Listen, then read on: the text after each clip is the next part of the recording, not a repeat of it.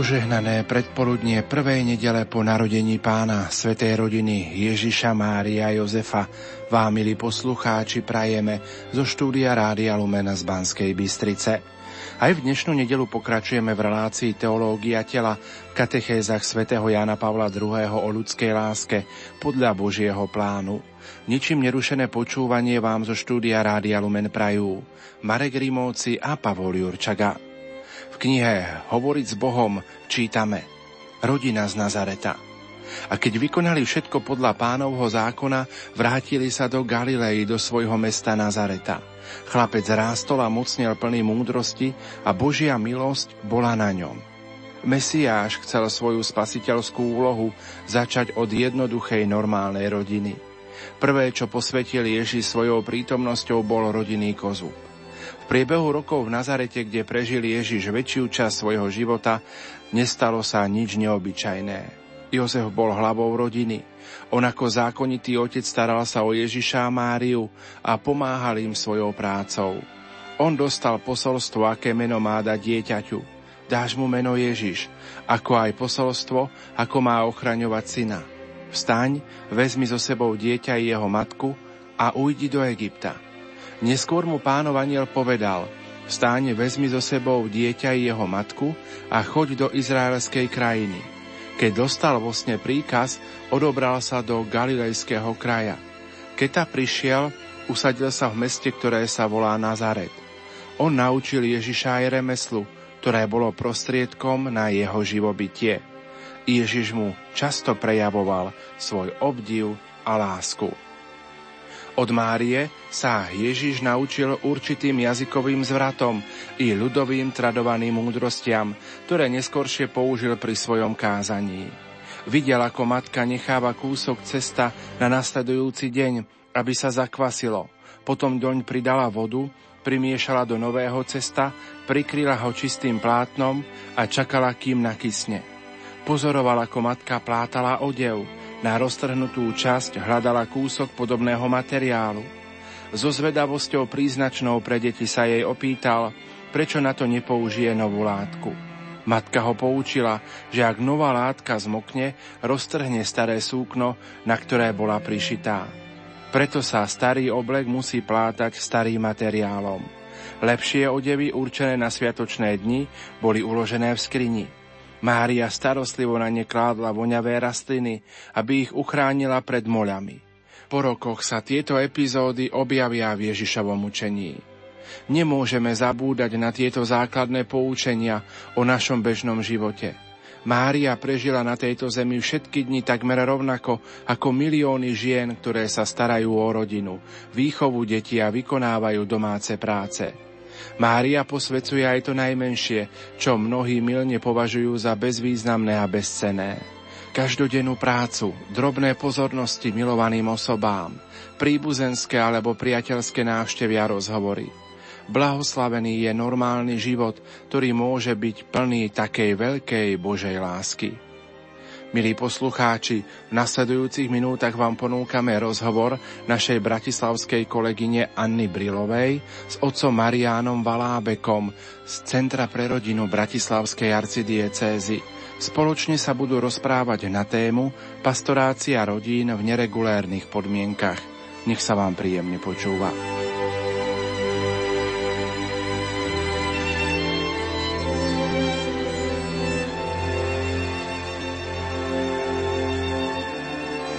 Dnes beží istá diskusia o právach rozvedených a mnohí sa dostávajú do dilemy, či je to právo, či je to neprávo, či sú s tým nejaké problémy a ťažkosti. Don Marian, čo to znamená neregulárne podmienky života rodiny? A my máme hovoriť o pastorácii rodín v takýchto podmienkach. Tieto neregulárne podmienky sa vytvárajú medzi ľuďmi už veľmi dávno, ale nikdy neboli v takom rozsahu ako dnes a dokonca sú podporované aj štátom. Ale pre nás je dôležité to, že už od 70. rokov 20. storočia sa církev celkom reálne zaoberá týmito otázkami, aj keď musíme priznať, že pastorácia ľudí v neregulárnych podmienkach je v začiatkoch. Musíme si však uvedomiť, že teraz je tých, čo žijú v neregulárnych podmienkach, ďaleko viac. Preto hneď ako si to Jan Pavol II a synodálni otcovia na synode v 1980 uvedomili, uviedli princípy, ako sa o tieto rodiny starať. Toto všetko je uvedené vo Familiaris Consortio.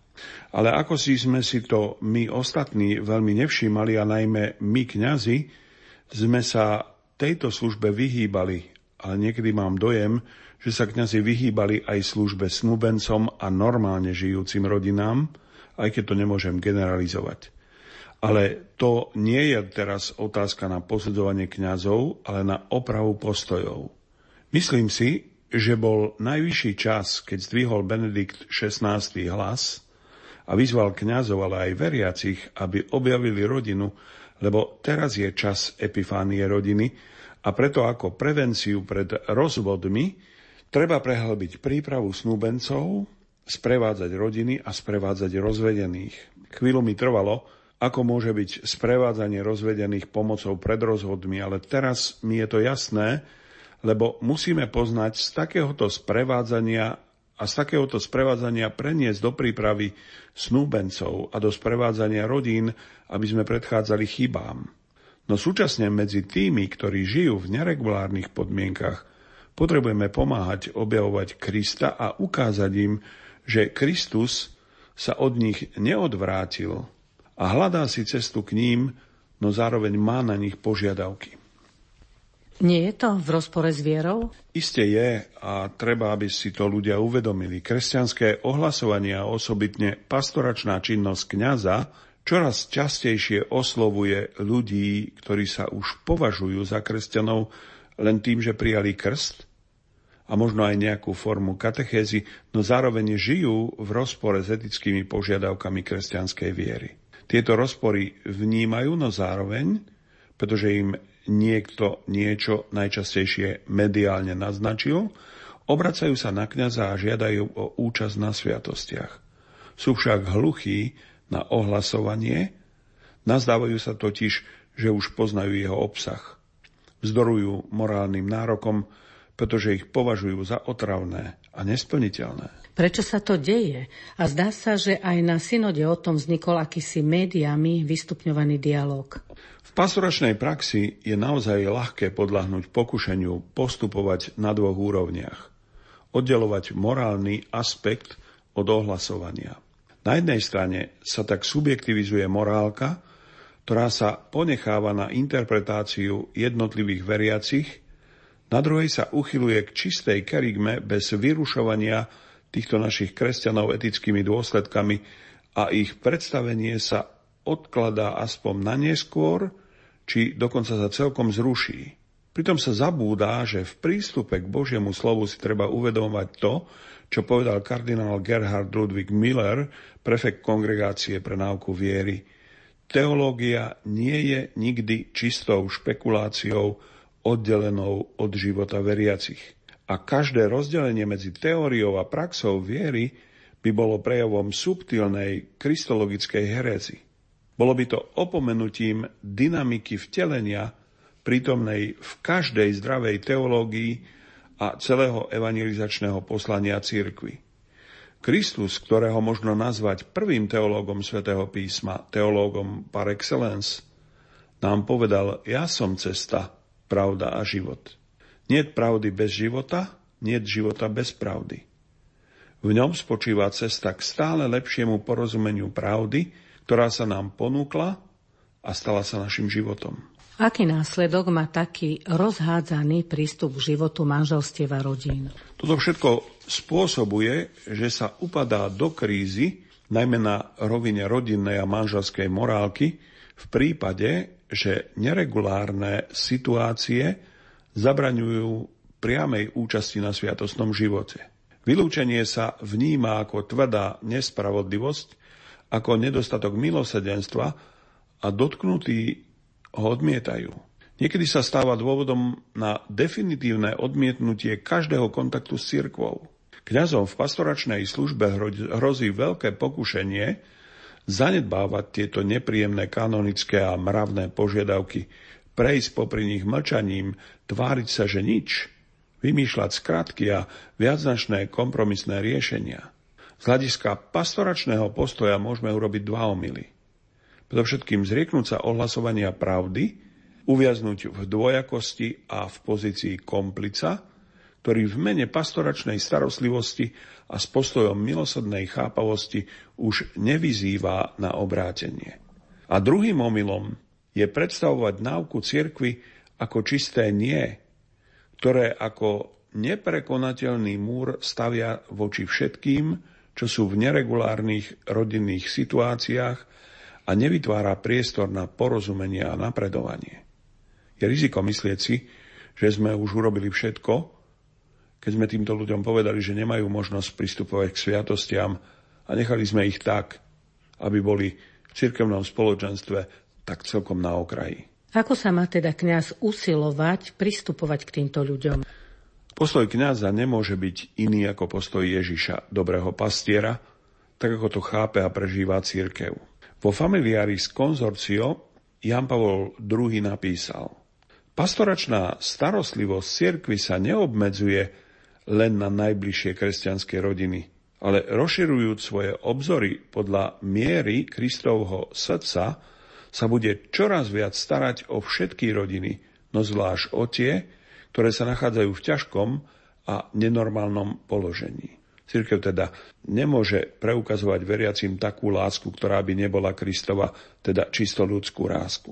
A veriaci majú právo príjmať od kňazov služobníkov církvy to slovo a tú odpoveď, ktorá nie je iba slovom a odpoveďou výlučne ľudskej múdrosti a obozretnosti, ale je odpoveďou Krista. Pre kňaza to teda znamená, že má mať účasť na pastoračnej činnosti Ježiša v spoločenstve s církvou a so smernicami tých, ktorí majú zodpovednosť a dar ju viesť. Prostý, no vynimočné výrečný je biblický obraz dobrého pastiera. Dobrý pastier je ten, ktorý nielen sprevádza stádo svojou trpezlivou a neúnavnou láskou, ale aj ten, ktorý ide hľadať stratenú ovcu, Vedie ju k cieľu, ukazuje cestu, kráča vpredu a vyjadruje sa tak, aby počuli jeho hlas. Prináša a privádza túto ovečku k ostatným, ale zároveň ju uzdravuje a ošetruje. Veriaci majú právo v hlase kňazov spoznať hlas dobrého pastiera Ježiša. Majú právo v ich postoji nájsť nie neprehľadnosť nádenníka, ktorému nezáleží na ovciach, len na vlastnom záujme, ale majú právo nájsť lásku toho, ktorý dal život za vlastné ovce. Iba jemu patria ovce. Kňazovi sú len jednoducho zverené, raz bude musieť sa ne zodpovedať tomu, kto je na počiatku jeho pastoračného poverenia. Nakoľko je Kristov kňaz, natoľko ich ku Kristovi privádza a tak sa stávajú Kristovými. Preto láska dobrého pastiera preniká do cirkvy a vyznačuje sa dvoma neoddeliteľnými vlastnosťami, a to jasnosťou a neústupčivosťou v princípoch a milosedenstvom k ľudskej slabosti, ktorá robí pokánie. Nejde tu o dve protichodné požiadavky, ktoré treba zmieriť, ale vidieť ich v Ježišovom svetle, lebo iba keď každodenne osobne prežívame a odhalujeme Ježiša pravdu, môžeme pochopiť oslobodzujúci dopad jeho nárokov a mať odvahu predkladať ich s presvedčením z vlastnej skúsenosti. Požiadavky pravdy treba odkrývať ako výzvy pána Ježiša. Treba pomáhať pri spoznávaní špecifickej cesty obrátenia, o ktoré on žiada človeka a ľudí. Je dôležité, aby sme nezabudli na slova teraz už blahoslaveného Pavla VI ak vynikajúcou formou lásky k dušiam je v ničom nezlaviť zo spasiteľného učenia Krista, má sa to vždy spájať s trpezlivosťou a láskou, v čom dal príklad sám spasiteľ pri rozprávaní a zaobchádzaní s ľuďmi. On totiž hoci neprišiel odsúdiť svet, ale spasiť, bol veľmi prísny, pokiaľ ide o hriechy, ale trpezlivý a milosadný voči hriešnikom. Takto uvádza Pavol VI v Humane Vitae. Je to však náročná cesta, ktorá sa zdá až nemilosrdná. Zdať sa môže, ale je to iba povrchné zdanie. Vyžaduje si predovšetkým dôverné a živé koordinovanie postojov, ktoré sa ľahko rozkladajú a postavia proti sebe, keď stratíme jednotný orientačný rámec, ktorým je Kristus, dobrý pastier. Lásku k pravde a lásku k človeku, lásku k všetkým a bez vylúčenia kohokoľvek, prednostnú lásku k najmenším a najnúdznejším. Čo teda magistérium cirkvi ponúka pre pastoráciu tých, ktorí žijú v neregulárnych podmienkach? Existuje predovšetkým niekoľko základných orientačných princípov, ktoré predstavujú žiarivé pravdy o dobre pre rodiny a pre osoby. Sú to pánové výzvy, ktoré treba nechať rezonovať. Predovšetkým manželstvo je božská inštitúcia, nie ľudská a patrí do samého plánu stvorenia, Ježiš to potvrdil a vyzdvihol v diele vykúpenia. Hovorí u Matúša, nečítali ste, že stvoriteľ ich od počiatku ako muža a ženu stvoril a povedal, preto muž opustí otca i matku a pripúta sa k svojej manželke a budú dvaja v jednom tele. A tak už nie sú dvaja, ale jedno telo. Čo teda Boh spojil, nech človek nerozlučuje. Teda základné vlastnosti manželstva, jednota, vernosť, nerozlučnosť a otvorenosť plodeniu patria vo svojej pravde do Božieho plánu a nie sú k dispozícii ľudským manipuláciám. Pre pokrstených je jedinou platnou formou manželstva kanonické a sviatostné manželstvo. Dnes je veľa rozvedených a nežijú ľahko. Majú komplikované vzťahy. Čo s tým, ako im pomáhať? Platne uzatvorené a završené sviatosné manželstvo je podľa Božieho práva nerozlučné a žiadna ľudská autorita ho nemôže rozviazať. Cirkvi samozrejme prináleží overiť, či prípadne nie sú splnené podmienky neplatnosti. Rímsky pontifex môže z dobrého dôvodu rozviazať nezavršené manželstvo alebo manželstvo medzi dvoma nepokrstenými, tzv.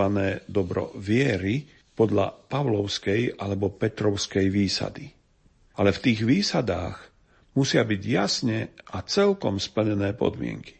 Sexuálne vzťahy majú v manželstve jediné primerané miesto, ktoré ich oprávňuje a robí dôstojnými. Spolužitie so sexuálnymi vzťahmi medzi dvoma pokrstenými a spolu nezosobášenými osobami predstavuje rozpor voči požiadavkám kresťanského života a pohoršenie. Don Marian, opäť sa pýtam, ako im pomáhať? Vo Familiaris Consortio sa jasne spomína pomoc a pôsobenie tak na kultúrnej, ako aj štruktúrálnej rovine.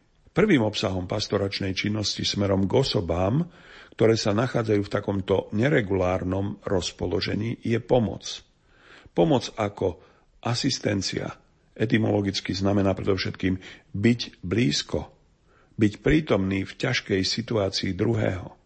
Stav rozlúčených a rozvedených sa často charakterizuje ako samota alebo osamelosť. Napriek pokusom zamlčiavať a banalizovať rozvod, stále zostáva traumou, fraktúrou vo vzťahoch. Bežnou je skúsenosť samoty, znásobená novými a nelahkými praktickými problémami a mnohými ťažkosťami, ktoré zo sebou prináša rozídenie a nový sobáš. Samota sa prepadáva do osamelosti, lebo príbuzní a blízky sú neraz lahostajní a pripustia, aby sa samota ustálila tak, že človeka vytesní na okraj. Toto všetko si žiada blízkosť a solidaritu. Církev, a to znamená kňaz i laici, a z nich najmä manželia, musia svedčiť vo vernosti pravde a bez kompromisov, že žiaden človek nie je nikdy na okraji otcovskej božskej lásky. Treba pomáhať výjsť zo situácie vytesnenia, z izolácie a samoty, poukazovať na cesty účasti, počúvania Božieho slova a obrátenia. Toto práve spomína Benedikt XVI v Miláne, že treba sprevádzať. Predsa len nemajú rovnaké pozície títo rozvedení. Niektorí žijú vo vernosti, iní sa znova zosobášia, pravda, že už iba civilne. V prístupe k osobám, ktoré sa nachádzajú v neregulárnych rodinných podmienkach, treba vedieť starostlivo rozlišovať rôzne situácie, nie však preto, aby sme ich uzavreli s posúdením nenáročnej tolerancie čo by bolo v protiklade k prvotnej a základnej požiadavke pravdy, ale aby sme dospeli k realistickému zváženiu subjektívnych zodpovedností a napokon mohli navrhnúť primeranú cestu obrátenia. V tejto oblasti je skutočne každá situácia osobitá. A to nie len z hľadiska samotnej situácie, ale najmä kvôli osobným a manželským príbehom, často spletitým a strastiplným, ktorých výsledkom a znamením je práve takáto situácia, ktorá vznikla. Takto to odporúča Familiaris Consortio. Vzdialený obsah pastoračnej činnosti spočíva v nástojčivom pôsobení na kultúrne a štruktúrálne príčiny rozpadu manželského a rodinného tkaniva. Toto všetko je na nás, aby sme sa o to pričiňovali v tomto kultúrnom prostredí. Kultúrne príčiny sa spájajú s rozšírenou mentalitou, ktorá vykoreňuje manželstvo. Zosmiešňuje vernosť, odmieta nerozlučnosť, či dokonca ho prestáva považovať za inštitúciu. A vidíme, kam to dnes speje. Tu je dôležitá predovšetkým prevencia kríz pomocou primeranej prípravy snúbencov na manželstvo a to nie iba bezprostredne pred sobášom, ale aj skôr, ako výchovy detí a mladých k láske. Tu je rozhodujúce svedectvo kresťanských párov a rodín, ktoré majú sprevádzať mladých a snúbencov, ako aj čerstvých mladomanželov.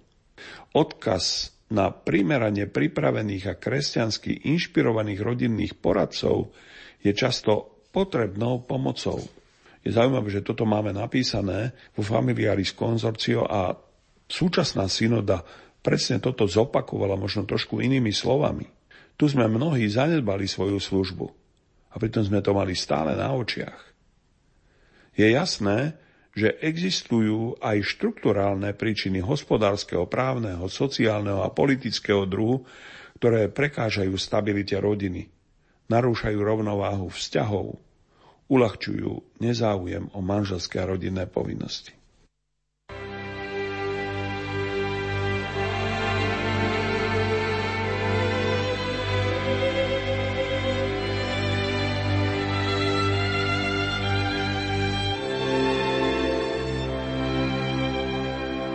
Milí poslucháči, v uplynulých minútach sme vám ponúkli rozhovor našej bratislavskej kolegyne Anny Brilovej s otcom Mariánom Valábekom z Centra pre rodinu Bratislavskej arcidiecézy. Spoločne sa rozprávali na tému Pastorácia rodín v neregulérnych podmienkach. O týždeň budeme v tomto rozhovore pokračovať. Požehnanú nedeľu Svetej rodiny vám zo štúdia Rádia Lumen Prajú Marek Rimovci a Pavol Jurčaga. Vianoce nám pripomínajú, aká dôležitá je rodina. Dáva nám pocit, že niekam patríme. Lásku, ktorá je nám oporou a puto, ktoré nás drží pokope. Pracovníci Rádia Lumen prajú všetkým poslucháčom a ich rodinám krásne a požehnané sviatky narodenia Ježiša Krista. Nech radosť z Kristovho narodenia upevní vieru i pokoj vo vašich rodinách, vzťahoch i v srdciach.